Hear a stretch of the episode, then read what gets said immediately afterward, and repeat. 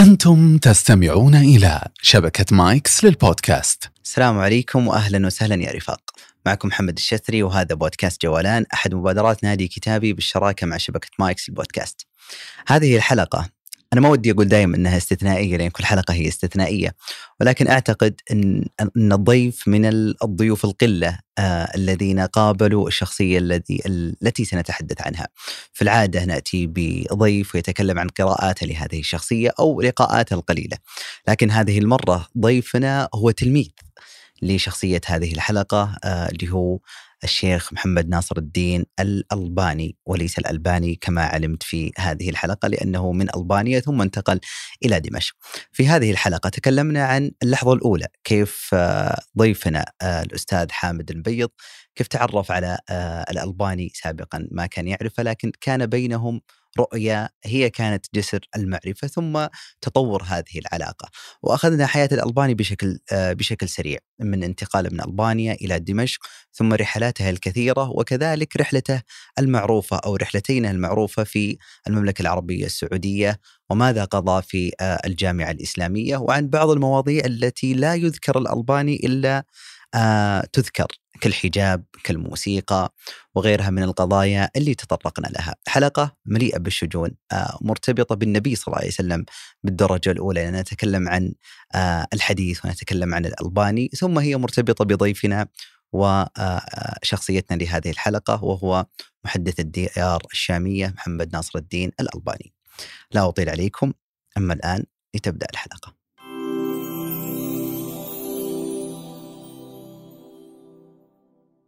أستاذ حامد المبيض أهلا وسهلا. الله يحييك. الله يحييك في بودكاست جولان إحنا دائما أو العاده تغلب العادة إن الشخصية أو الضيف اللي اللي أمامنا غالبا لم يلتقي بشخصية فقط كتبه. لكن هذه المرة ضيفنا أحد تلامذة الشيخ الألباني رحمه الله. نعم. في البداية ودي اسولف وياك قبل شوي عن نعم. معلومة ما كنت أعرفها. نعم. هل هو الألباني أو الألباني؟ فصدمت بالإجابة أو المعرفة. نعم. بسم الله الرحمن الرحيم. الحمد لله رب العالمين. وأشهد أن لا إله إلا الله وحده لا شريك له. والصلاة والسلام على نبينا محمد وآله أجمعين. الشيخ محمد ناصر الدين الألباني رحمه الله هو يعني أنا أذكر الآية اللي قالها الله سبحانه وتعالى للنبي صلى الله عليه وسلم قل إن كنتم تحبون الله فاتبعوني يحببكم الله. فأنا يعني دائما أقول إذا كان الإنسان إذا اتبع النبي صلى الله عليه وسلم أحبه الله سبحانه وتعالى فكيف بمن دعا إلى الاتباع وكيف بمن كان عالما بذلك؟ وكان الشيخ رحمه الله محمد نصر الألباني وهو من ألبانيا وولد في مدينة شقودرا كما أخبرنا وفي لقائنا مع الله يغفر له ويرحمه. وطبعا ولد في عام 1914 وطبعا قصة هجرة والده إلى دمشق قصة يعني معروفة ودرس في دمشق. وكما أخبرنا رحمه الله فأنا أقول أنه إن شاء الله أنه هو ممن يحبهم الله سبحانه وتعالى لأنه كان يدعو إلى السنة و يعني الحديث. طريقها والحديث كذلك. يا رب يا رب. آه هذه أنا يعني انصدمت والله إنه من ألباني لأن الذهنية إنه من دمشق. نعم. يعني هذا اللي اللي عرفناه. فلذلك ننطق ألباني. نعم. وهو حقيقة كان يعني يتكلم اللغة العربية الفصحى بطلاقة ولا يلحن. والله وأن أحد الدكاترة أذكر من اللغويين يعني قال لي أنه أحد المرات جلس في مجلس والشيخ يحاضر فأراد أن يحصي كم غلطات أو اللحن في كلام الشيخ. قال لي صدمت أن الشيخ لم يلحن في هذه المحاضرة. ما شاء الله. ما شاء الله. فكان يتقن اللغة العربية. وفوجئت أيضا أنا أن الشيخ يتقن اللغة الألبانية أيضا. أوه. أي نعم. فلما جاء بعض الناس من ألبانيا وأنا ما حضرت الحقيقة ولكن يعني سجلت في أحد لقاءات الشيخ في شريط. كان يتكلم الشيخ معهم بالألباني وأعطاهم الفتاوى وأسئلتهم باللغة الألبانية الله يرحمه. عظيم جدا. إي نعم. آه في البداية دائما نسأل السؤال التقليدي كيف كانت البداية؟ آه ودي أسأل آه الشيخ حامد المبيض كيف كانت بداية تعرفك على الشيخ الألباني؟ نعم. بداية تعرفي على الشيخ الألباني بداية أنا أعتبرها فريدة. اولا أنا لم أسمع بالشيخ وأنا صغير. ولا كنت أعرف أي شيء عن كتب الشيخ رحمه الله ولكن خطر في بالي وعمري كان في السادسة عشر أو السابع عشر خطر في بالي مسألة ضرورة تقليد النبي صلى الله عليه وسلم في الصلاة. فكنت أرى الناس يختلفون في تقليدهم يعني في الصلاة فمنهم من يضع يده بشكل معين ومنهم من يعني يركع بشكل معين ويعني في اختلافات ظاهرة. فكنت دائما أحدث نفسي وأنا في هذا السن الصغير لماذا هناك هذا الاختلاف؟ وهل هناك وصل لا إلينا يعني فعلا آه، صلاة النبي صلى الله عليه وسلم؟ فكان هذا التساؤل الحقيقة أشغلني جدا وبدأت أهتم لدرجة أني وصلت أني أدعو الله سبحانه وتعالى أن أت- أعرف كيفية صلاة النبي صلى الله عليه وسلم. فأحد المرات قدر الله ووفق أني كنت في أحد المكتبات فسألت المسؤول عن المكتبة وكنت أريد أن أسأله عن كتاب يتكلم عن سنة النبي صلى الله عليه وسلم في الصلاة فاستحيت. قلت الحين يقول هذا يسأل عن عن, عن السنة في الصلاة إذا هذا ما يصلي يعني عيب هالطول هذا. فقلت له أنا أريد كتب أو عن عبادات النبي السنة في عبادات النبي صلى الله عليه وسلم فأشار لي إلى جهة في المكتبة فلما وصلت إلى الجهة فوجئت بعنوان والله وقع على قلبي يعني مثل فرحة عظيمة. صفة صلاة النبي من التكبير إلى التسليم كأنك تراها. لمحمد ناصر الدين الألباني. وظننت أن هذا الرجل يعني قديم أيوة. يعني من السلف ولكن لما أقبلت على المحاسب فقال لي هذا الشيخ حفظه الله أعظم من كتب في السنة. ففرحت الحقيقة وأخذت الكتاب وكدت أطير على الأرض من العنوان فأمسكت الكتاب فقلت يعني شدني الفضول أن أبدأ بالمقدمة. فكانت مقدمة الشيخ مشوقة أكثر من الكتاب أيضا من عنوانه عفوا. فقال الشيخ الله يرحمه الكتاب أني لم أجد كتابا أو لم يسبقني أحد أن يجمع صفة الصلاة بهذا الجمع اللي رتبه الشيخ رحمه الله وفق إليه بالأحاديث الصحيحة الثابتة عن النبي صلى الله عليه وسلم بحركاتها و آه، يعني شروطها وأركانها وجميع ما تحمله صلاة المسلم. ثم دخل إلى باب أول مرة يخطر في بالي. أنا كنت أسمع من الوالد رحمه الله أن المذهب المذاهب كذا وهم المذهب الفلاني كذا والمذهب كذا فكان هذا الأمر يعني يصيبني ببعض التساؤل. لكن لما قرأت مقدمة الشيخ وكنت حديث السن. ويتكلم الشيخ فيها عن آراء الأئمة الأربعة بأنفسهم ماذا يريدون بهذه ال- ال- الأقوال الذي قالوها والمذاهب التي ال- التي يعني وضعوها وماذا طلبوا طلبوا من أتباعهم وطلابهم أيضا؟ فكان الحقيقة هذا المقدمة وأقوال الإمام أبي حنيفة ثم الإمام مالك ثم الإمام آه، الشافعي. رحمه الله رحمه الله جميعا ثم الإمام أحمد رحمه الله إمام السنة. فالحقيقة كل إمام يعني قال كلاما مثل صاحبه. في تحريم تقليد الإمام إذا كان يخالف النص. فحقيقة كان هذا يعني سبب لي أني كدت أن أطير من الفرح بهذا يعني الكلام. ويعني وجدت فهما يعني لهذا الأمر فهمته وفرحت وعرفت ما معنى أن المذهب أن المذهب ليس هو دين بحد بذاته وإنما هو رأي يعني يؤخذ به إن وافق آه، السنة ويكون هو رأي إمام عالم يقلد إذا كان وافق آه، السنة الصحيحة. ف وكلهم مجتهدين وكلهم يخطئون ويصيبون وكانت هذه بالنسبة لي يعني كانت أكبر يعني شيء آه، جائزة حصلت عليها من هذا الكتاب. جميل. ثم بدأت شرعت بقراءة صفة الصلاة فكانت الحقيقة المفاجأة بالنسبة لي الكبرى أنه لا يوجد حركة في الصلاة ولا كلمة تركها الشيخ رحمه الله إلا وضعها في هذه الموسوعة إن صح لنا. وهي كانت ثلاث مجلدات في الأصل ثم اختصرها الشيخ من التخريجات فأصبحت في كتاب واحد. لكن الحقيقة أنها يعني يصيبك الاستغراب وتتعجب من أنه لم يتركون يعني لم لم تترك أو المحدثون لم يتركون حركة في الصلاة. ولا شيء يثبت عن النبي يثبت عن النبي صلى الله عليه وسلم من أصحابه إلا وذكروها سواء أقواله أو أفعاله أو إقراره لبعض من فعل أمورا في الصلاة مثل من زاد في آه، آه، ربنا ولك الحمد وغيره. فكانت هذه الحقيقة يعني فرحة كبيرة فأثناء هذا الشعور اللي أوصفه لكم نمت والكتاب مفتوح على صدري وأنا على السرير ما لبثت إن رأيت النبي صلى الله عليه وسلم في المنام. واقفا أمامي وواقف أمامه حارس.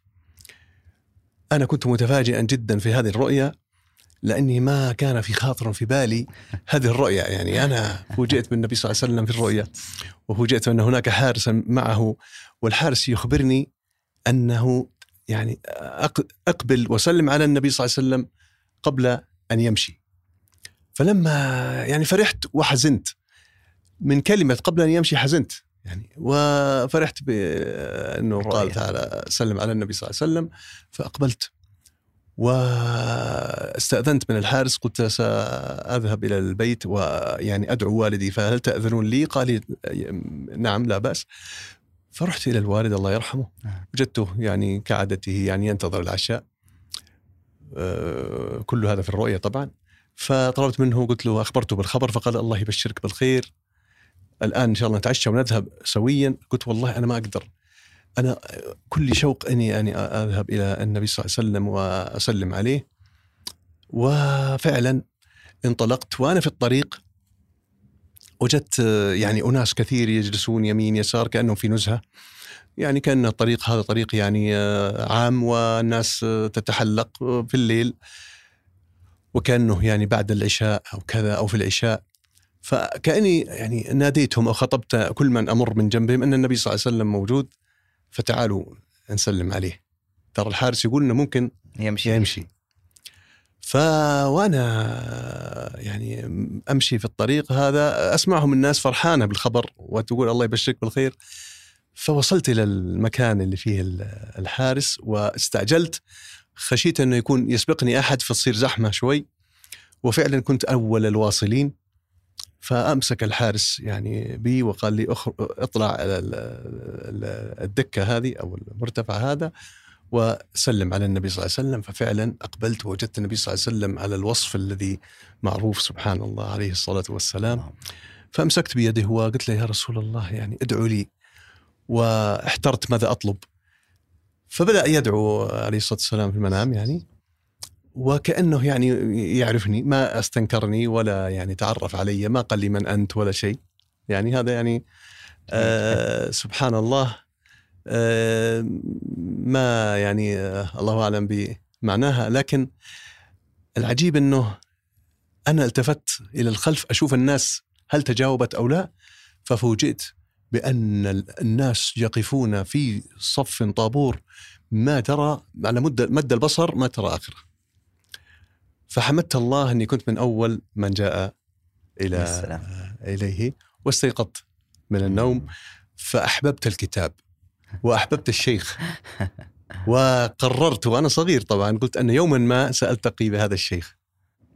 وسبحان الله بعد سنوات لما يعني تمكنا من انه الواحد يسافر ويروح ويجي قررت أني أنا أسافر وأقابل الشيخ ويقدر الله لي أني قابلته لله الحمد فعلا. تذكر كيف كان اللقاء؟ تفاصيل الحقيقة أنا وصلت إلى المنطقة اللي وصفوها لي فيها بيت الشيخ ومرتفع في جبل. ولما نزلت من السيارة فوجدت طلاب كثير يعني أنهم الشيخ يعني اعتذر عن أن يستقبلهم.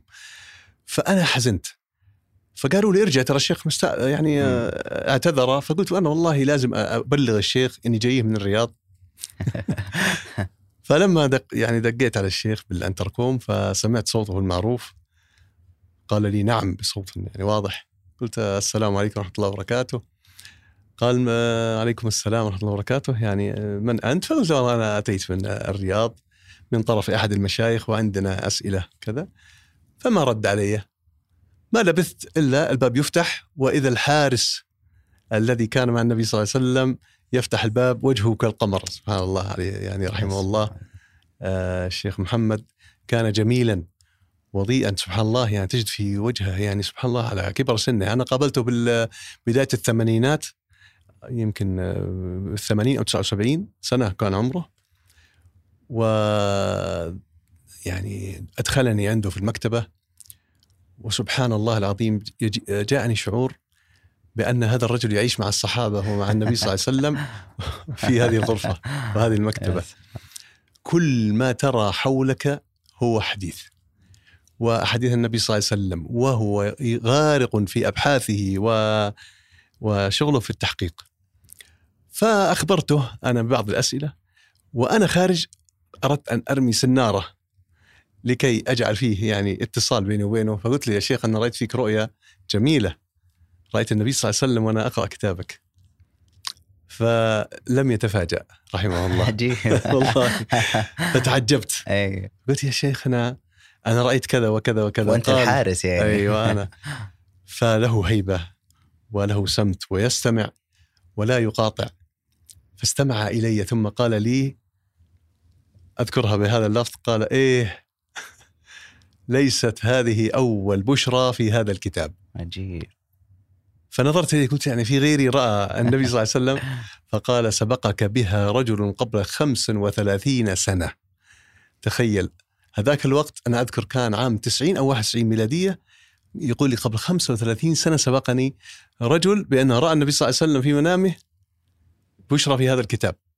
طيب يا شيخ عطنا الرؤيا فقال أن هناك كان عجانا في دمشق يعرف والدي يعرف والد الشيخ فكان الشيخ يقف في الطابور ينتظر دوره في التنور ف يقول فجاءني هذا العجان وقال لي أنت ابن الشيخ فلان؟ فقلت له نعم. فقال أنا يعني رأيت رؤيا غريبة وأريد أسألك لأني أظن أنها قد تكون ليست رؤيا. قال إيش؟ قال أنا رأيت وقد كنت تاركا للصلاة أن الرسول صلى الله عليه وسلم جاءني يضربني بقدمه. ضربة قوية جدا. كدت أن أموت من قوتها. وص- و- و- و- و- وضع السبابة في وجهي وقال لي قم صلي. فمن الخوف نظرت إليه وأنا ساكت ما تكلمت. ثم رفسني الثانية وقال لي قم صلي. فنظرت إليه بخ- بخوف ورعب وما استطعت أتكلم. ثم رفسني الثالثة وكدت أن أموت من قوتها. فنزل إلي بإصبع السبابة ونظر في وجهي وقال لي اقرأ لا, لا يقول لأني أنا قلت له لا أستطيع ما أعرف أصلي. بالشامي ما أحسن أصلي.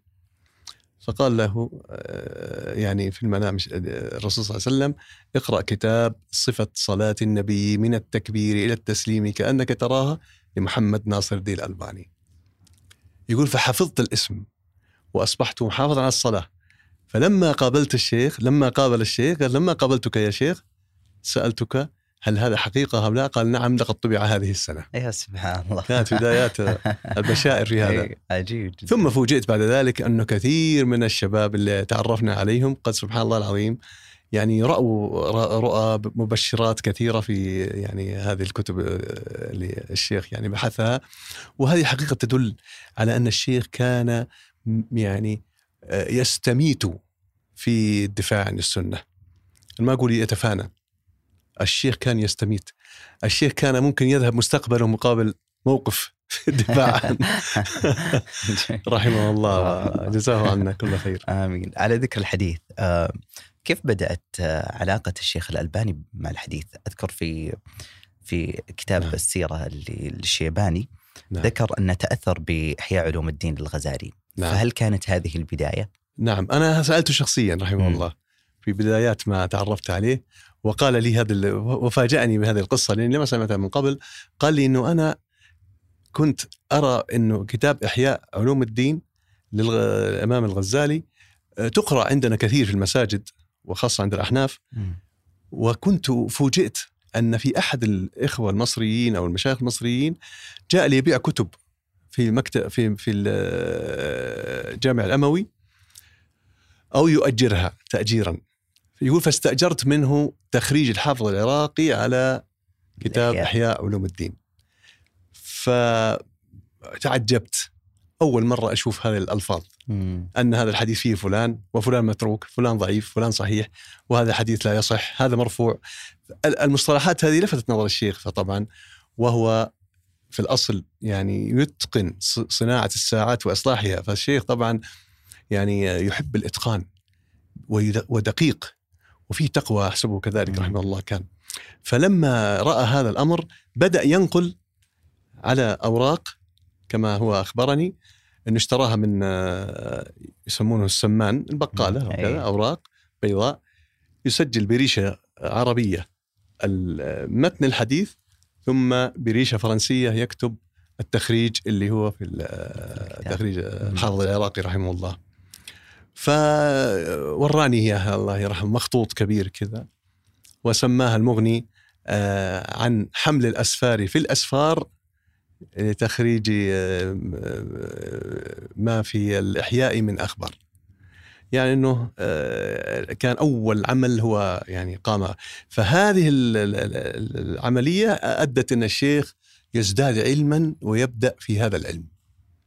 عظيم. ودرس على أحد محدثين حلب المعروفين ودرس عنده فترة أيضا وتأثر به وبدأت رحلة الاصطدام طبعا مع المذهب آه، اللي أبوه كان. يتبناه رحمه الله وكان مفتيا فيه والمذهب الحنفي وهم كانوا لا يرون صناعة الحديث طبعا فيعني بدأ الشيخ يعني في هذا كان أول صدام. كان أول صدام بينهم. كما هو حدثنا رحمه. الله. مع ان والده رحمه الله ذكر قال علم الحديث صنعة المفاليس. نعم نعم صحيح. ما أثر هذا الشيء عليه. أي نعم والحقيقة هذا القول عند الأحناف يعني ال- اللي متعصبين يعني وليس قول والده تحديدا أي. لكن هم اشتهر هذا. يقول علم الحديث علم المفاليس. أي عجيب. فكيف كان أثر الوالده عليه؟ ف يعني خاصة مع هذا الخلاف يوم بدأ. وحتى حتى الخلاف يعني ما هو الخلاف يعني بالضبط؟ آه، الخلاف إنه كان الشيخ آه، يعني آه، الآن آه، يخالف الفتاوى. مم. فتخرج فتاوى آه، المذهب الحنفي أحيانا. بعضها مبني على أحاديث غير صحيحة لم تصح. فطبعا الشيخ لا يأخذ بها ويقول بغيرها مثلا. وأحد الاصطدامات مثلا أنه كان في مسجد آه، يعني أحد المساجد فيه قبر. دفن فيه أحد يعني آه، فاعلي الخير الذين بنوا المسجد. فكان الشيخ لا يرى الصلاة في فيه بسبب أن هناك حديث صريح. صح. فكان يعني هذا من بدايات الاصطدام مع والده رحمه الله رحمهم الله جميعا يعني. فكان لا يرى الصلاة في مسجد فيه قبر طبعا. وكان من أول ما ألف الشيخ من بدايات تأليفات الشيخ كتاب اسمه آه، تحذير الساجد من اتخاذ القبور مساجد مم. ألف في باكورة يعني حياته يعني كانت العلمية رحمه الله وكان فيه يعني آه، كلام وجميع الأحاديث التي تدل على تحريم أن يصلي الإنسان إلى قبر أو يصلي في آه، مقبرة أو يصلي في مسجد فيه قبر وإلى آخره. كتاب رائع وجميل الحقيقة أذكر حتى في كتاب الشيباني للسيرة ذكر هذه النقطة آه، عن أبي حنيفة رحمه الله آه، ومسألة الحديث نعم. فقال البخاري ومسلم وغيرهم لأن أعتقد أن ال- في أحاديث لم تصل لهم أو نعم. أو حاجة زي كذا يعني حتى نعم.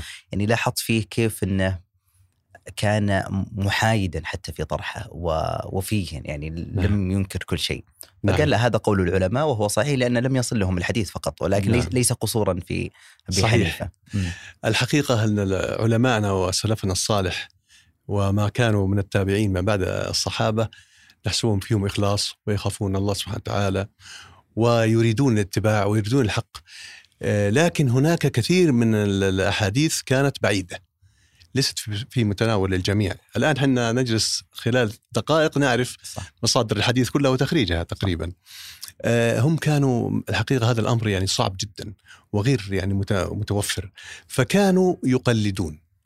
فإذا كانت خرجت فتوى من إمام ثقة فيقلدون آه، رأيه واجتهاده ويبنون عليها. كما جاء مثلا في قصة أحد طلاب الإمام مالك لما أفتى أمامه بأن آه، قال يا إمام آه، ما رأيك في الوضوء بتخليل الأصابع؟ قال ليس ذلك على الناس.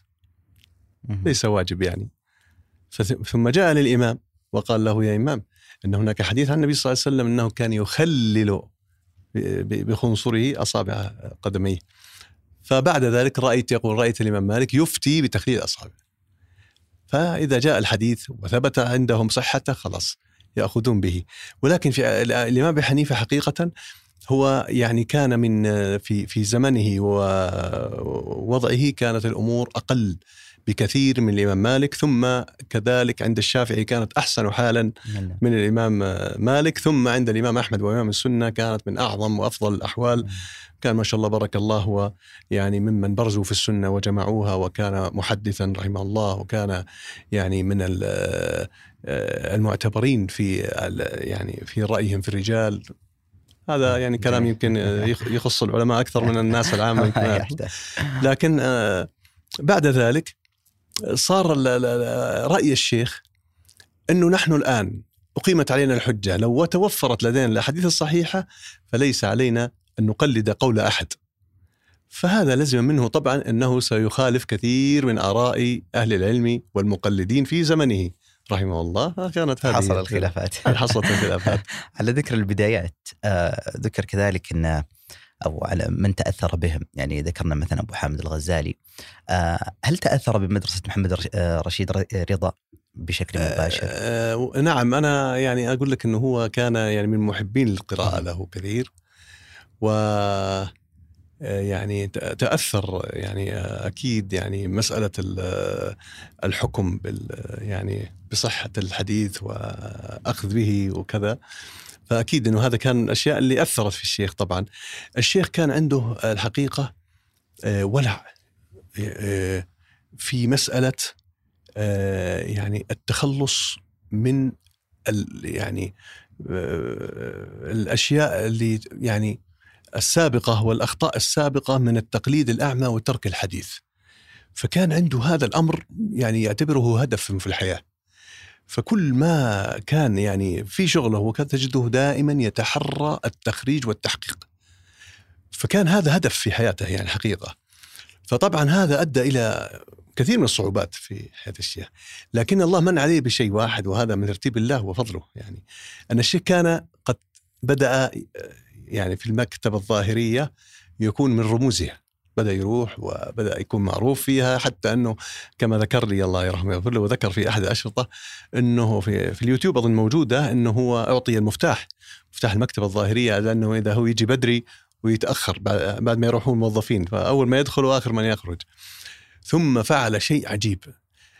الشيخ قرر أن يفهرس المكتبة وهذا أصعب شيء يعني لو يطلب من ناس من مقابل مالي ما ما يفعلوه. الشيخ فعلها. وذكر لنا يعني تفاصيل ذلك فكان شيء صعب يعني فيه همة. والله عجيبة كيف يعني هذا في في هالسن وكانت عنده هذه الهمة يفهرس يعني تخيل تمسك لك أنت مثلا كتب ابن عساكر رحمه الله وتفهرس فيه. شيء عظيم في المخطوطات. فالشيخ الحقيقة من الله عليه بانه عنده مراجع لا تتوفر في ذاك الوقت. أجزاء حديثية مخطوطات كلها في الحديث. وكان وأنا أجزم آه، يعني وأقول أنه الشيخ ما ترك كتابا للحديث. ما يعني فصفصه. فكان يعني يعني باحثا آه، دقيقا رحمه الله والكمال لله لكنه يعني كان فيه ضبط عجيب سبحان الله رحمه الله كان. ذكرت الأشرطة وللشيخ قصص في الأشرطة. نعم. آه، تذكر كيف كان يتعامل الشيخ مع الأشرطة أذكر أنه يرسل يعني إذا نعم. رسائل بصوته. نعم. أي. الحقيقة كان هناك آه، لما أنا قابلت الشيخ كان هناك شخص يتحرى وجود أي ضيف للشيخ. وهو الله يغفر له أبو ليلى الأثري. ويحط اسمه دائما انشهر اسمه في بداية أي شريط أنه محمد بن أحمد أبو ليلى الأثري. هذا الرجل الله يا ربي يغفر له ويرحمه كان آه، يعني آه، يتحرى أي كلمة يقولها الشيخ يسجل. ما شاء الله. نعم مسجل باستمرار. وجند نفسه لهذا بدون مقابل. ما شاء الله. وكان الشيخ لا يمنع حرصا منه على انتشار العلم والخير. فجمع هذا الرجل من الأشرطة عدد هائل. عدد هائل. أنا أذكر أنه رأيت رأيت إحدى المكتبات يعني عند أحد الأشخاص آه، ما شاء الله بارك الله. من الأرض إلى إلى إلى السقف على يمكن بعرض مترين كلها أشرطة الشيخ ناصر. لا إله إلا الله ما شاء الله. وسم وسميت سلسلة الهدى والنور. وأجزاء منها مثلا ما كان من محاضرات في الكويت وغيرها. فكان رحمه الله يعني كلما يأتي ضيف فكانت كنت أنا ممن يعني حظوا بأنه أحد الأشرطة فعلا كنت موجود. ولما تكلمت معه ف مسجل ومنها أذكر شريط اللي هي فيه قصة حياته كيف ألف يعني أو خرج اللي هو اللي كتاب الاحياء. فطبعا آه، دائما يعني ما يفوت مجلس للشيخ إلا والحمد لله هناك من اجتهد وأخرج ويعني طلع كثير من الفوائد اللي كان الشيخ يعني يقولها. الآن هي موجودة في آه، نعم الآن موجود في اليوتيوب عدد هائل كبير جدا ويعني نقدر نقول أكثر من 90% منها لله الحمد. وكان الشيخ يعني آه، الحقيقة يعني صب اهتمامه الأعظم في حياته إلى مسألة السنة والعقيدة. الشيخ يحفظ آه، ما شاء الله بارك الله فتح المجيد مم. عن ظهر قلب. ما شاء الله. وكان يدرسه كل يوم. ثم آه، كان في سوريا كما حدثنا إنه كان يروح كذا مدينة ويدرس فتح المجيد كتاب توحيد.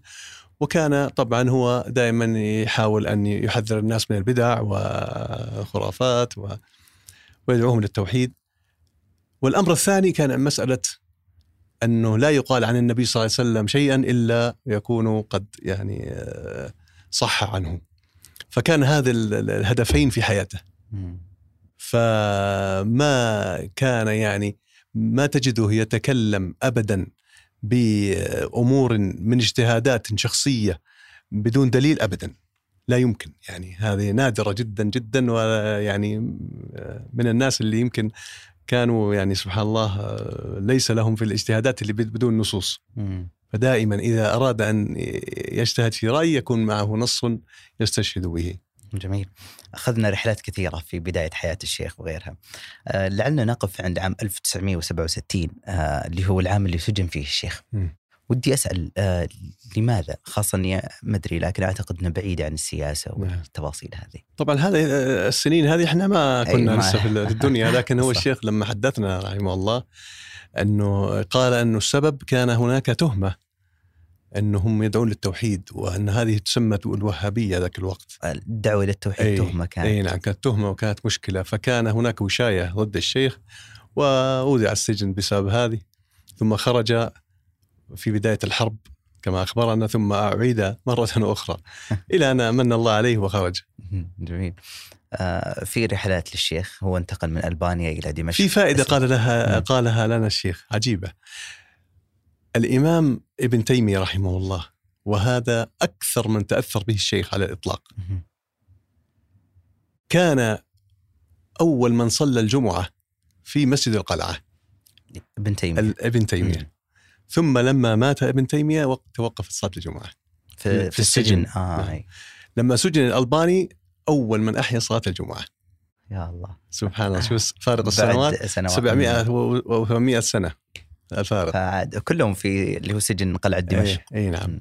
رحمه فهذه من. القصص اللي يعني سبحان الله العجيبة جميل. و آه، من رحلاته كذلك قلنا من ألبانيا إلى دمشق ثم ترحل كثيرا منها من آه، أعتقد آه، أحد أهمها آه، يعني اتيانه إلى السعودية آه، نعم صحيح أي الجامعة الإسلامية يا سلام آه، ماذا كان يصنع في الجامعة الإسلامية وما هو الأثر اللي تركه نعم. الألباني؟ هو جاء كما ذكر عنه رحمه الله آه، جاء مرتين آه. وأنا حقيقة آه، لما سمعت منه هو ما ذكر لنا إنه هو جاء مرتين لكن هو ذكر لنا إنه يعني دروسه التي كانت في الجامعة الإسلامية لكن أنا عرفت إنه جاء مرتين. مرة يعني كانت آه، جاء فيها مدرسا للحديث وكان قد انتدبه الشيخ محمد بن إبراهيم رحمه الله وأتى به إلى المدينة وكان هو يدرس مادة الحديث فيها وجلس فيها أظن سنتين إلى ثلاثة. ثم بعد ذلك المرة الثانية كان آه، أمر من الملك خالد رحمه الله أن يكون في الجامعة الاسلاميه في رئاسة الجامعة يعني مجلس الرئاسة رئاسة مم. الجامعة اللي كان مشكل من عدة دول من عدة مشايخ أي، أو نعم. عدة مشايخ نعم. يمثلون دول صحيح وعمل الشيخ في كما ذكر عنه رحمه الله وأخبرنا إنه عمل في مجال كثيرة يعني في- تدعم السنة يعني مثلا في ال- الوحدة بين سوريا ومصر قديما إنه آه، كان هو من ضمن أعضاء ال- الاهتمام بالسنة النبوية يعني شكلت لجنة فكان هو أحد أعضائها أو مسؤول عنها. يعني فكان هذا دائما يعني تجده دائما في السنة هو مت يعني متصدي حتى أن أحد يعني آه، أعدائه في المذهب و ليس يعني من من آه، من الناس الذين لا يحبون دعوة التوحيد آه، ذكر الشيخ رحمه الله أنه آه، جاء زارة في مكتبة الظاهرية فخدمه الشيخ وأخرج له أحاديث وكذا فقال هو في غياب الشيخ قال يعني أني وجدت ما وجدت أحد أعلم من هذا الرجل يعني في هذا الباب وان أن الله من عليه بهذا ال- الكم الهائل من الحديث ال- يعني المراجع اللي موجودة في المكتبة الظاهرية مكتب في دمشق. و ولولا أنه وهابي. يقول لا لا اعتقد لا- فإني أعتقد بأنه سيكون أنجب من يكون في هذا العلم. كان عيبه أنه وهابي. يعني نعم. عجيب. فهذا الوهابيه يعني لمن يدعو يعني حتى اعدائه يعني. له. عجيب. هي في في ذكر الرحلات ما ودنا يعني ودنا نذكر أكثرها. دعي كذلك إلى الهند. والهند يعني آه، نعم بنارس بالهند. نعم. آه لكن لماذا لم يذهب؟ اي الحقيقة هو قال أنه آه، رحمه الله أنه بسبب أهله وأولاده. يعني من الصعب إنهم يعني يعيشون هناك وكذا فكان يعني هو هذا الذي سبب التردد الكثير وثم أعرض يعني ترك الأمر اعتذر منهم. الأبناء مبخلتهم مجبنة. اي ختم صحيح. عجيب. آه نعم. أسلم بتقول شيء؟ آه، ويعني فيه كم رحلة أيضا امتنع عنها بسبب هذا يعني طلب للانتقال.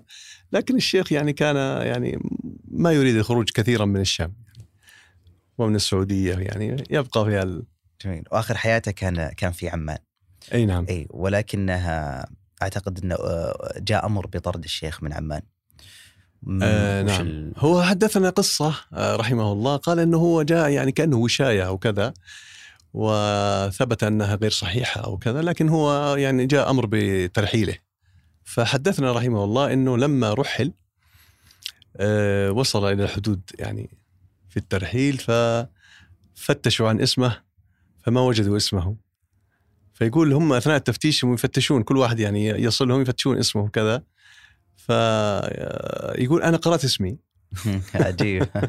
ولكن الله ما خلى الضابط يعني ما انتبه. الضابط كرامة من الله فما وجد اسمه. مطلوب يعني إيه. للتحقيق وكذا. ورجع يعني. فلا فدخل دخل إلى بلده رحمه الله بدون مشكلة يعني. فكانت فرصة لأنه هو أضاع كثير من الكتب هناك. فجمعها بالكامل. فقال من الله علي بهذا القرار؟ كنت أجده يعني شرا كثيرا وحزنت لأني توني ما انتهيت من بناء البيت. ما فرحت. توني انتهيت أبني في هذا البيت وما فرحت فيه وجاء أمر بترحيلي فكان حزن الشيخ حزن شديد. فلما حصل على مخطوطاته وكنوزه اللي تركها هناك فرح فرحا شديدا. جت هذه خير, خير يعني من الله خير. بس هذه أعتبرها من الكرامات يعني سبحان الله ل- لهؤلاء العلماء يعني ما شاء الله. صحيح جميل. آه كشخص آه، يعني ما يعرف الألباني كثير يعرف آه بعض آرائه ال- يعني مثلا رأيه في الحجاب آه رأيه في الغناء. آه ال- واللي استغربته في آه يوم قرأت السيرة آه كان رأيه شديدا في تحريم الغناء وردا على ابن حزم وأنه نعم. مثلا لم يملك صنعة الحديث كاملة. بينما في الحجاب كان رأي برضو آه يعني بالأدلة وكما نعم. ذكر. هذا يجعلني أسأل آه أو أتساءل ما منهجية آه الألباني في في تعاطيه للمسائل؟ نعم. آه الحمد لله رب العالمين. هو ال- الحقيقة الشيخ ناصر الله يرحمه ويغفر له كان منهجه يعني في الفتوى أن لا تتجاوز ما كان عليه النص وفهم الصحابة رضوان الله عليهم. ف فهو كان دائما إذا كان صح حديث في مسألة فيها تحريم أو وعيد فبالتأكيد أنه سيقلد النبي صلى الله عليه وسلم في هذا وسيتبع ما قاله النبي صلى الله عليه وسلم وكذلك أصحاب النبي عليه الصلاة والسلام. فطبعا هو من من أخذ الرأي الذي وجده صحيحا وجد فيه نصا فأخذه و- أي. به. لكن موضوع الحجاب موضوع الحجاب الشيخ يرى هو يعني كثير من الناس يمكن يقولون أن الشيخ يعني أباحة أو كذا. ما هي مسألة إباحة هو الشيخ يقول أننا يعني لا نملك نصا أو ما وجدت نصا يحرم كشف الوجه بس هي ليست مسألة إباحة لأن كانت إيه. إباحة يعني معناها أدعو إليها يعني أقول آه. يا جم... يا نساء اكشفوا وجهكم لا هو. يقول ما وجدت نصا فالأفضل عند الشيخ هو تغطية الوجه رحمه الله. ما لذلك في كانوا شك. كانوا أهله يعني أصلا. نعم وأهله كانوا يغطون أكيد. لكن آه، كان الشيخ يرى إنه ما في نص على التحريم. والنص التحريم معروف إما يكون كبيرة يكون معه وعيد أو يكون أمر من النبي صلى الله عليه وسلم بترك الأمر أو النهي عنه آه، صريحا. فالحقيقة وبالعكس هو الشيخ يرى مثلا أنه في حديث مسلم في صحيح مسلم مثلا هناك حديث أن الرسول صلى الله عليه وسلم ما أنكر في حجة الوداع الوداع على امرأة يعني وكذا. فطبعا هذا كان رأي الشيخ إنه ما هناك شيء يعني يحرم أو دليل يحرم هذا ولكن يعني لا تؤخذ على أن الشيخ هو الذي يبيح اي وكذا ويدعو هذا أمر يختلف. جميل. رحمه لأن الله. كثير ممكن عنده هذا اللبس يعني. إي نعم أي. صحيح. لكن آه. الشيخ الحقيقة. هو منهج منهج طيب يعني ويدعو دائما إلى التعقل ويعني ينصح بأن الإنسان يعني لا يتجاوز يعني حدوده. في آه، الأمور. فلا يجلب على نفسه مثلا شرا أكثر من من الخير. يعني هو مثلا يريد آه، أن يأمر بنصيحة فإن كانت النصيحة ستعود عليك بشر آه، اتركها. اترك- دعها. صح. وإن كانت يعني يعني ف يعني كان هو حقيقة دائما يدعو إلى يعني الحكمة والتعقل و وكان يقول يعني حتى عن التحدث في الأمور التي لا تعني الإنسان البسيط وما له فيها علاقة فيقول من السياسة ترك السياسة مم. يعني هذا منهج طيب الحقيقة صح. يعني إنه الإنسان هو سخر يعني سخره الله للعلم وما ينفع المسلمين من حديث النبي صلى الله عليه وسلم وكان هو حارسا عظيما من حراس الحديث والوحي الثاني بعد القرآن وكان يعني رحمه الله قد أنتج 217 مؤلفا ما بين تحقيق و- وتأليف وتخريج ويعني بعضها ما زال مخطوط يعني.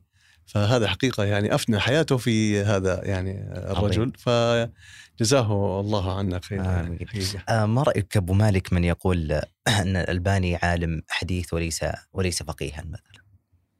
والله هذه المقولة يعني آه، رد عليها كثير من أهل العلم الحقيقة لأنها مقولة ليس لها معنى في الحقيقة.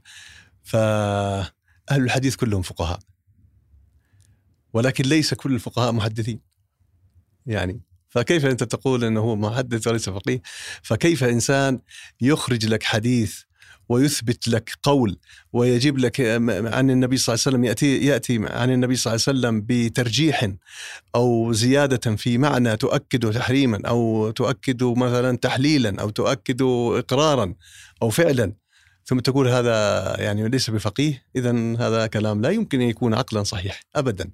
كل محدث لا شك أي محدث لا يمكن أن يكون محدثا إلا أنه يفقه ماذا يحدث.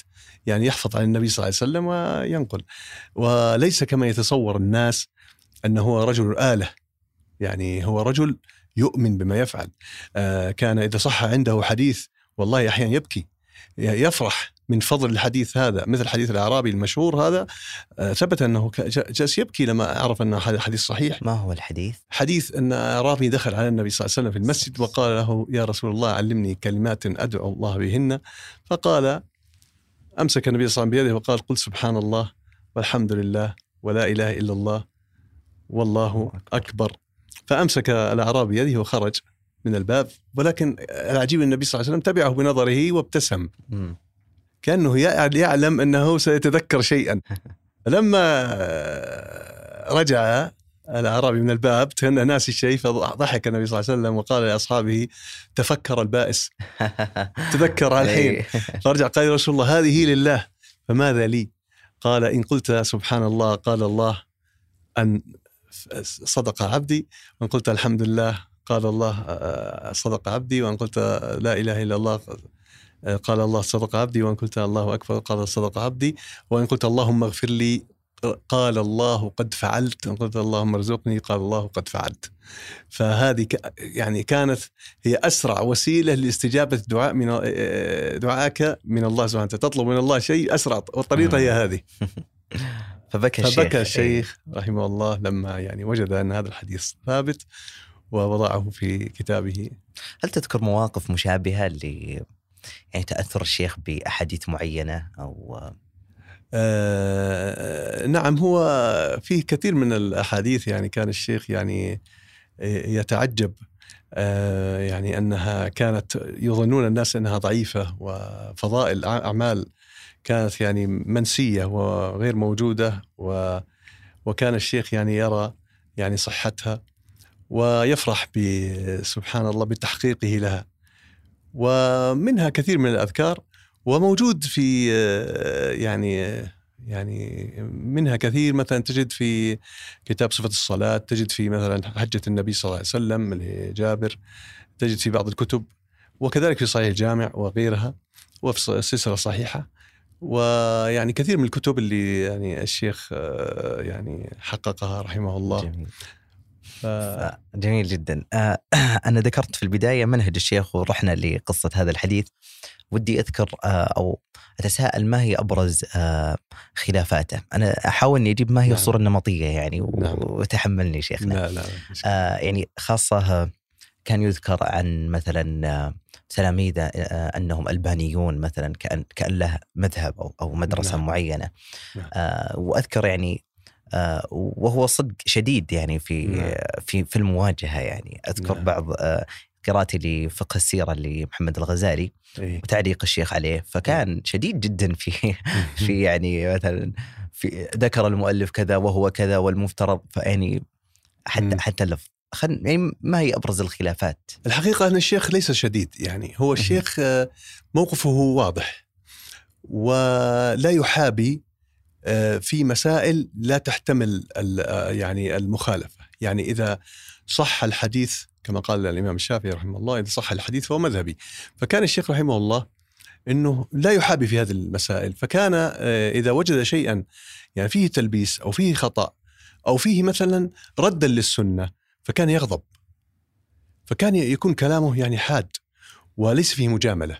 والشيخ يعني ليس من طبعه يعني مجاملة كثيرا يعني. آه لأنه هو يعني آه عنده منهج الإثبات وكما قال التصفية والتربية فهو عنده من من منهج لإبطال الباطل أو يعني رد الشبهات ويعني آه محاربتها والدفاع عن آه يعني من حاربها. والمنهج الثاني وهو إثبات الحق ونشره والثبات عليه والدعوة إليه. فكان مثل هذا يعني يحصل. من الشيخ إنه يحصل فيه بعض الشدة. وقد حصل هذا من النبي صلى الله عليه وسلم لما قال لي وهو يدرب على الخطابة عليه الصلاة والسلام بعد بعض الصحابة الصغار فقام قال لأحدهم يعني قم فاخطب. فلما خطب ومعروف الحديث قال يعني إن الحمد لله يعني الجملة المعروفة قال ومن يطع الله ورسوله ثم قال ومن يعصهما. فهنا يعني جعلها مقرونة. فغضب النبي صلى الله عليه وسلم وقال اجلس بئس الخطيب انت اجعلتني لله ندا. فيعني فيها شدة لكنها تربوية. شدة تربوية وتنبيه.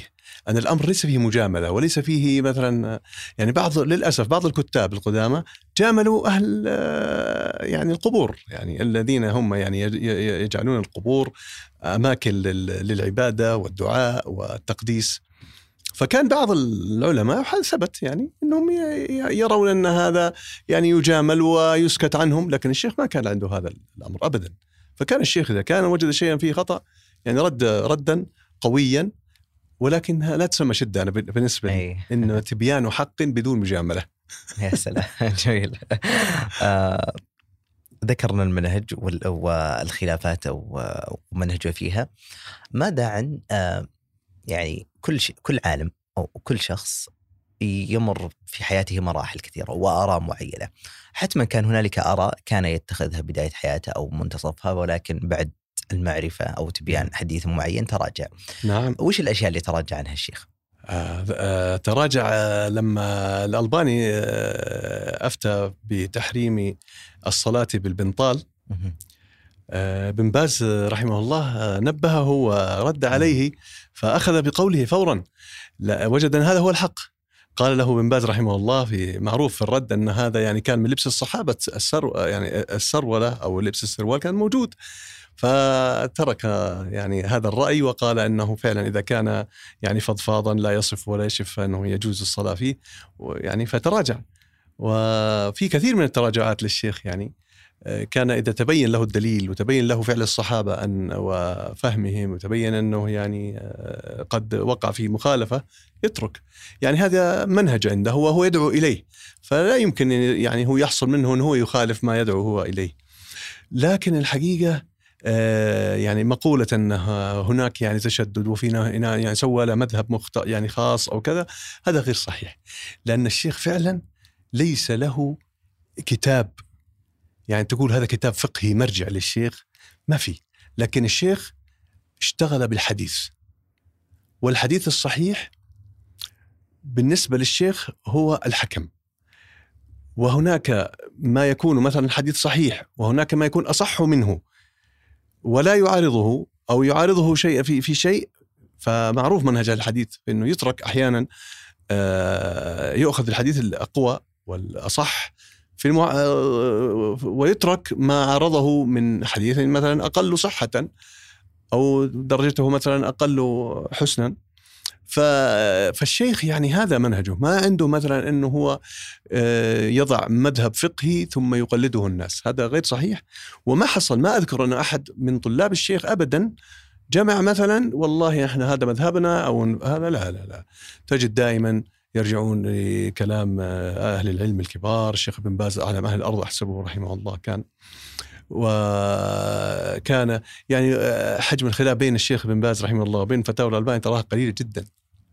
يعني خلافات اجتهادية بسيطة جدا. يعني كان الشيخ يرى مثلا صحة حديث الشيخ ابن باز رحمه الله كان يتوقف في صحته مثلا. هذا خلاف معتبر وما فيه أي إشكال. وليس بفرقة لا قدر الله. كان ابن باز يدعمه ويحبه. بل إن ابن باز رحمه الله آه، يعني هو طلب منه أن يدافع على كتاب آه، مسند الإمام أحمد الدفاع المشهور العظيم اللي خرج من الشيخ الألباني كما هو ذكر لنا القصة الشيخ نفسه الله يرحمه أنه دافع عن مسند الإمام أحمد لما طعن فيه وفي نسبته للإمام أحمد فسوى الكتاب المعروف اللي هو آه، الذب الأسعد عن مسند الإمام أحمد. ما قصة هذا الموقف؟ هذا جاءت رسالة لابن باز أظن من أهل الحديث أو من غيرهم. آه، أذكر أنها كانوا يعني يشتكون لابن باز أن هناك كثير من الشبهات حول هذا الكتاب. يعني نسبة الكتاب هناك من يطعن فيها. ونريد منكم يا شيخ عبد العزيز أن تردوا على هذه الشبهات بعض الشبهات. فكان ابن باز رحمه الله يعني فورا أرسل هذا الكتاب إلى الشيخ محمد ناصر الألباني وطلب منه أن يرد عليهم. فقام الشيخ رحمه الله لأن كان يحب الشيخ بن باز جدا ما رأيته بكى مثل ما رأيته بكى عند وفاة الشيخ بن باز ومات ابن باز قبله بقليل.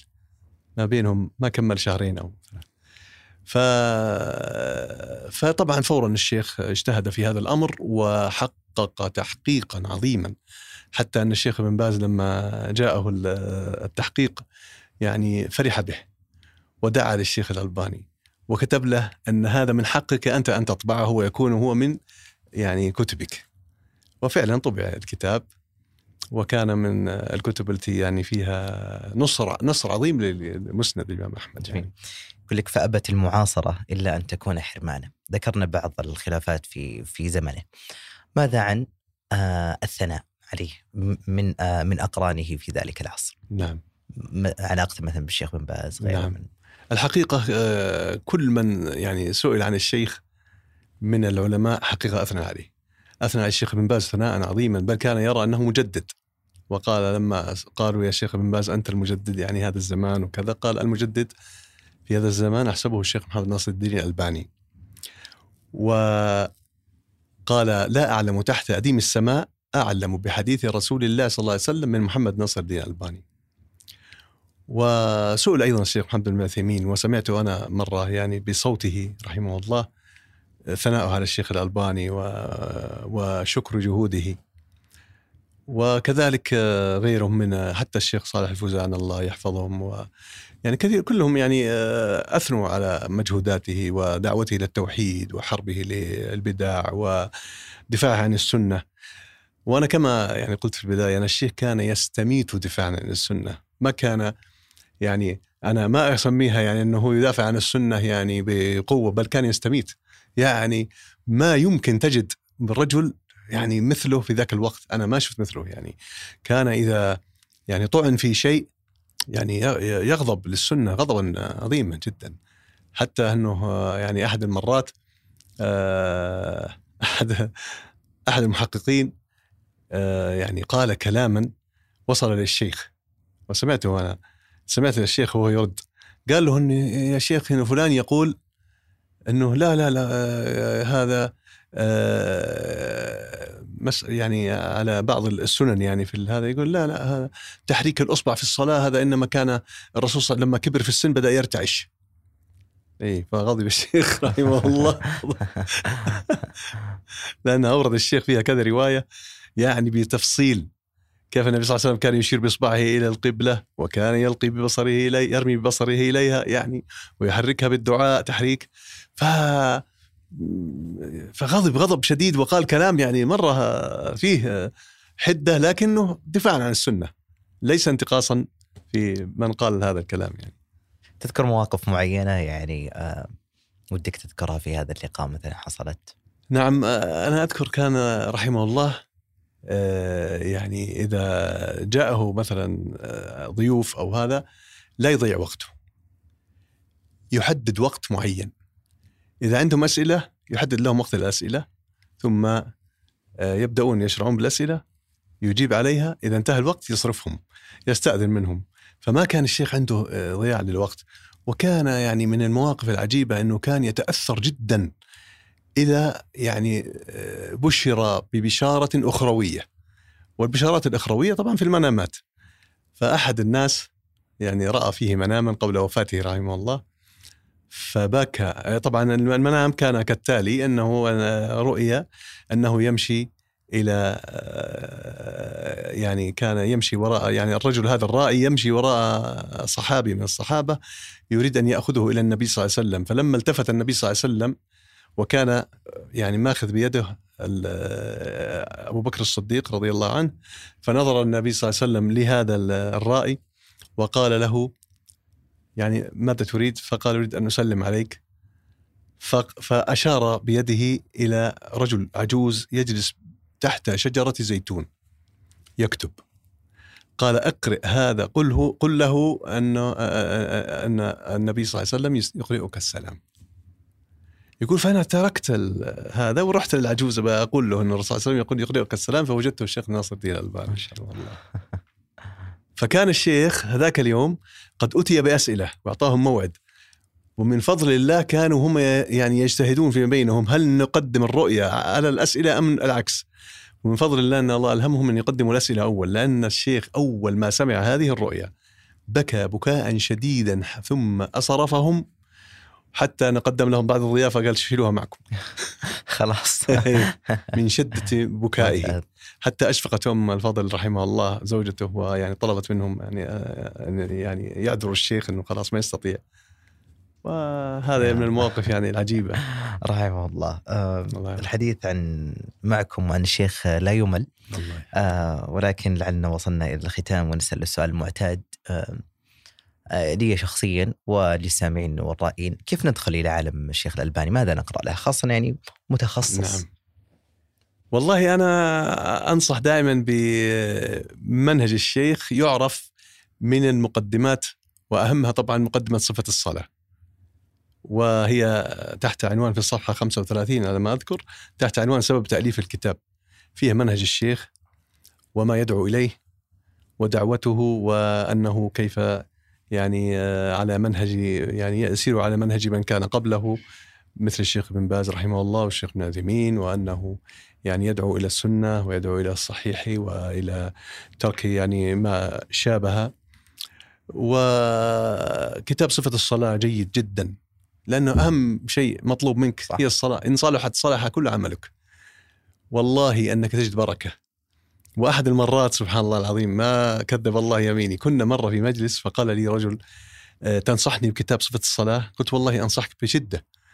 فقال أعطيني نسخة يعني أهديني نسخة. قلت والله في نسخة عندي زيادة فاعطيته نسخة. فقال لي يعني تتوقع إن شاء الله إن هذا الكتاب يعني يغني؟ فقلت له والله إذا قرأته بإخلاص أنا أحسب أنك حتى ستبشر فيه. والله ما لبثنا يمكن 10 أيام أو 11 يوم والله جاني الرجل هذا قصة عجيبة صارت معي. فقال لي يعني رأيت في المنام رؤيا عجيبة وأنا أقرأ في الكتاب. قلت ليش؟ قال رأيت إني أنا أمشي وأن الرسول صلى الله عليه وسلم يمشي بس بعيد. يمشي بجواري. هو بعيد بس إن شاء الله يقرب. إي نعم. فيعني عجيبه لأن أنا قلت له والله أنا حلفت والله تجد بركة تجد يعني حتى بشرى.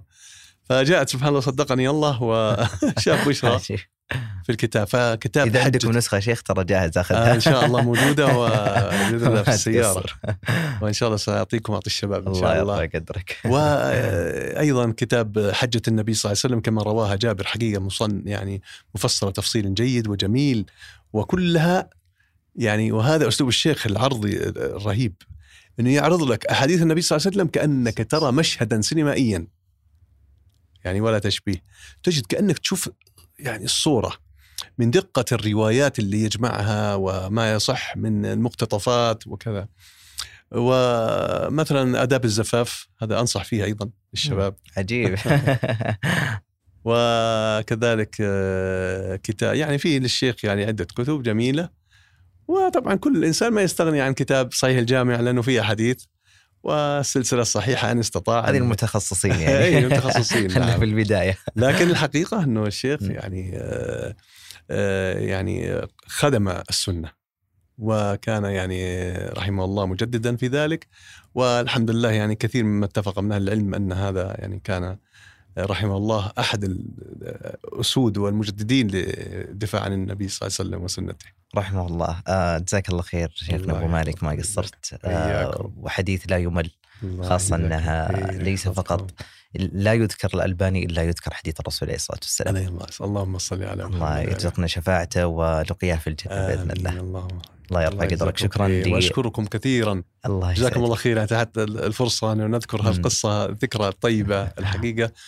والوالده دائما تقول لي هذه القصة يعني قولها للناس لأنها جميلة وتدعوه تدعوهم إلى دائما إن يحافظوا على السنة يعني يتبعوها في حتى في حركاتهم في في عبادتهم. ونذكر بالآية يقول الله سبحانه وتعالى قل إن كنتم تحبون الله فاتبعوني. يعني قل يا محمد إن كنتم تحبون الله فاتبعوني يحببكم الله. يا رب. فمن يريد حب الله سبحانه أن يحبه الله يتبع السنة. جميل. آه الله يحفظ الوالدة ويطول عمرها على طاعة. وأعتقد العائلة كلها مرتبطة بالألباني. والله يعني هم يحبونه طبعا لأن يحبون حديث الرسول صلى الله عليه وسلم. يحبون الشيخ بن باز الله يرحمه يحبون العلماء يعني. ما شاء الله, الله الحمد لله يا رب. آه وصلنا معكم نهايه الحلقة. شكرا للرائين والسامعين لوصولك لهذه المرحلة. ولا تنسون الاشتراك ومشاركة الحلقة لمن يهمهم الأمر. وفي أمان الله.